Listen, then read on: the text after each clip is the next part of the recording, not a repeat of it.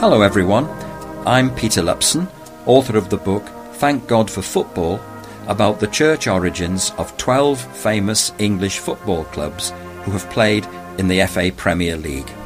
The series is based on my book Thank God for Football, which is available from Amazon or directly from the publisher SPCK. Today's club is Southampton. On Saturday, the 18th of August 2001, Southampton Football Club played Spanish club Espanyol in a friendly to mark the opening of their new stadium, St Mary's. The choice of name for this stadium was significant because it honoured St Mary's Church, where the club had been founded some 120 years previously. Almost symbolically, its spire can clearly be seen from the ground. In fact, the club was once called Southampton St Mary's, after the church, and from the saint in St Mary's came the nickname the Saints. Appropriately, then, the clergyman who led the service of blessing preceding the match with Espanyol was the rector St Mary's Church. Southampton Football Club came into being as a result of the response of St Mary's Church in the 1880s to terrible problems of poverty, overcrowding, and squalor accompanied by drunkenness, crime, and prostitution in the parish.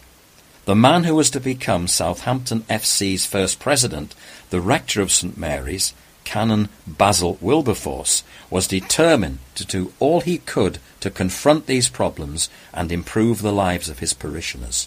Basil Wilberforce was born in Winchester in 1841 into an illustrious family. He was the grandson of William Wilberforce, who led the movement that brought about the abolition of the slave trade in the British Empire, and he was the son of Samuel Wilberforce, the Bishop of Oxford. His godmother was Queen Victoria. When Wilberforce became rector of St Mary's in 1871, the church enjoyed considerable prestige as the mother church of Southampton. It was the venue for important municipal functions, such as the induction of the mayor. Although the vast majority of his parishioners were extremely poor, many members of his congregation were quite wealthy. In Victorian times, it was not unusual for people of a privileged background to worship at and serve in a church in a deprived area, even though they lived a long way from it. The sense of mission among highly respectable and wealthy Christians to the poor was strong, and they were pleased to devote time, money, and energy to serving the disadvantaged.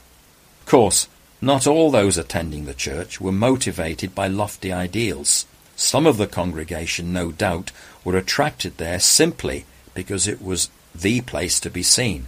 But Wilberforce would have found this repugnant. He clearly stated that he did not consider church going as such to be the defining characteristic of a Christian. He constantly stressed that a Christian was a person who enjoyed a personal relationship with Jesus Christ.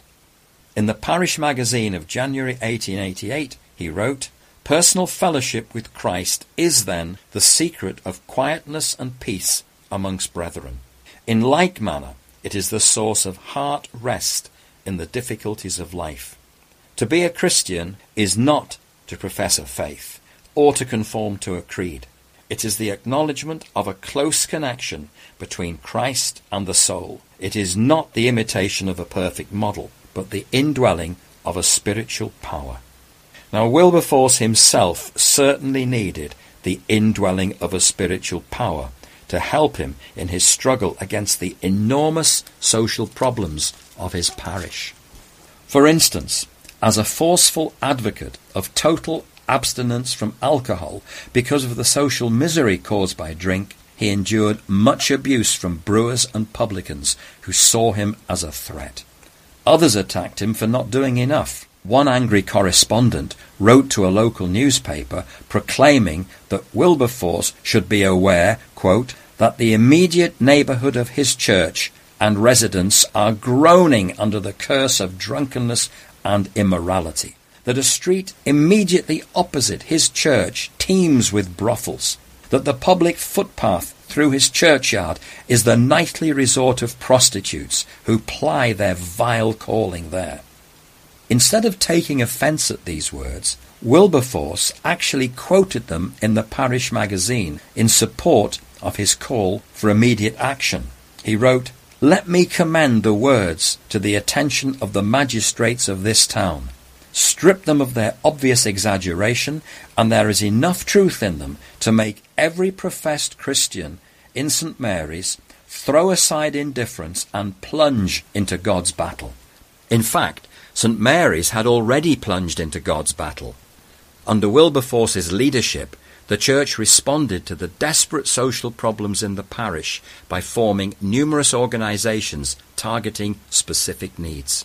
These included temperance clubs encouraging abstinence from alcohol, a working men's club that provided wholesome recreational activities as an alternative to the public house, a night school for what was called a rough and neglected class of lads, a club for working lads, and the mothers' group. For the poor and hungry, St. Mary's ran three soup kitchens and organised a special treat at Christmas. There were also Sunday schools for the teaching of Scripture and basic literary skills. But the organisation that will be of most interest to supporters of Southampton Football Club is the St Mary's Young Men's Association. It was the cradle of their club. The Young Men's Association, the YMA, not to be confused with the YMCA, was formed at St Mary's in 1881 for young men aged between 15 and 22.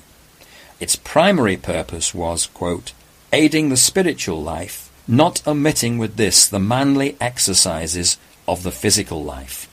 Its members were middle class, therefore not typical of the parish. They were expected to attend Bible classes and to help out in the parish by teaching in the Sunday schools, singing in the choir, or by involvement in outreach work with young people. It was a vibrant organisation with a variety of activities for its members, ranging from athletics, cricket, and gymnastics to membership of a choral society. There were lectures on subjects of topical interest, and there was a reading room. In November 1885, members of the YMA Cricket Club met to discuss the formation of a football club.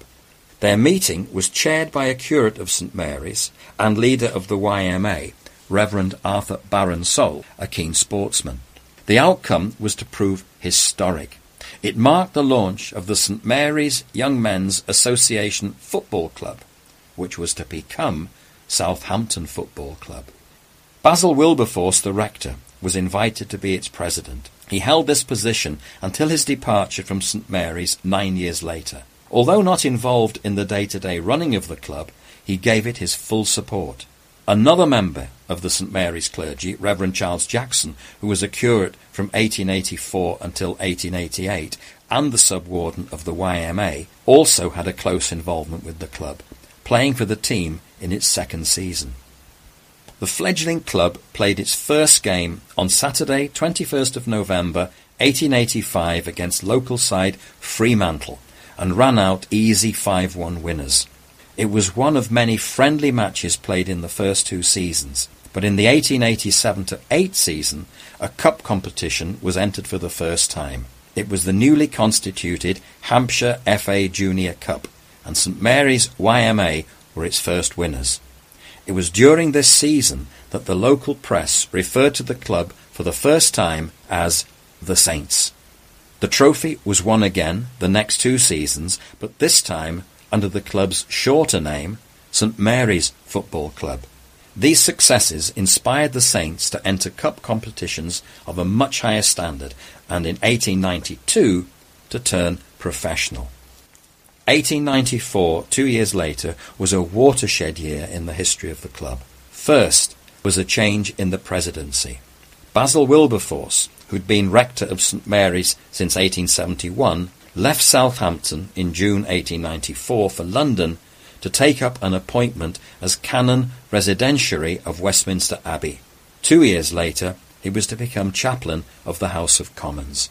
His contribution to the development of the football club was invaluable. As an adherent of the muscular Christian movement, which placed great emphasis on the practical expression of the Christian faith in service to others, he had created the climate and conditions at St Mary's that made it possible for a football club to be formed and to flourish there. Furthermore, he had identified with the club in a very real way by allowing his name to be associated with it as president, by allowing it to play in the name of the church, and by supporting it at public events. Wilberforce's successor as president was Dr. Russell Bencraft. Bencraft had very close associations with St. Mary's Church throughout his life. As a boy, he'd spent many happy hours on the deanery sports field, and as a young man, he taught in the Sunday school. He was later a sidesman of the church and a regular reader of the lessons at services. He had been a stalwart of the Young Men's Association from its earliest days and a prominent figure in its football club from the start, playing a key role on the committee and fronting social occasions.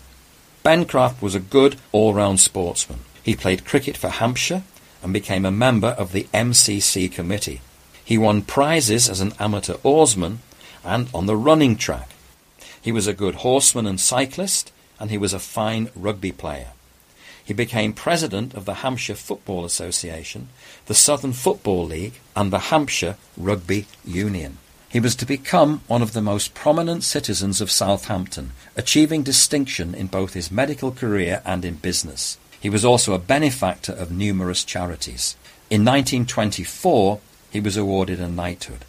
The presidency of St Mary's Football Club was in very safe hands. The second major development in 1894 was on the playing side. After repeated cup successes, the time had come to join a league the club duly applied for and was admitted to the newly formed Southern League for the start of the 1894-5 season. This was truly the end of one era and the start of another, symbolically marked by the retirement of goalkeeper Ralph Ruffle, the last remaining member of the original YMA team. And there was another change of name, St Mary's Football Club becoming Southampton St Mary's Football Club. It proved to be a successful season.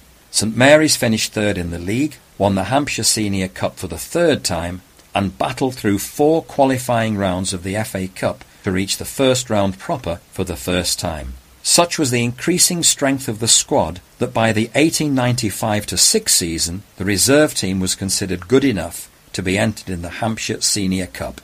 It duly reached the final. At the end of that season, Saints found themselves without a ground. For many years, they'd played their home matches at the Antelope County Cricket Ground, which was on land owned by St Mary's Church. But in the summer of 1896, the church needed funds and decided to sell the cricket ground. Saints managed to find a temporary base for the start of the 1896-7 season at the Hampshire County Cricket Ground and quite clearly enjoyed playing there. They won the Southern League Championship without losing a single match. That was to be the last season in which the club played with the name of St Mary's Church in its title. There were many who felt that the present name was too parochial for a club that had clearly outgrown its roots, and they argued that it was time to move forward as a limited company under a new name, Southampton Football Club. There were murmurs in the press that the deletion of St Mary's from the title would result in the loss of the nickname the Saints, but apart from this, there were no voices raised in opposition. At the AGM on the 11th of June 1897, the momentous decision was taken to form a limited liability company called the Southampton Football and Athletic Company Limited. After playing under the name St Mary's for 12 years since its birth, the club's link with the church was now formally broken. But this takes us back to where we opened our story. Southampton Football Club, by choosing the name St Mary's for its new stadium and by continuing to use the nickname the Saints, has clearly not forgotten its debt to the church where it was born. I hope you enjoyed that story. Join us again next time to hear another one about the church origin of a famous English football club. Until then, it's goodbye from me, Peter Lupson, author of Thank God for Football.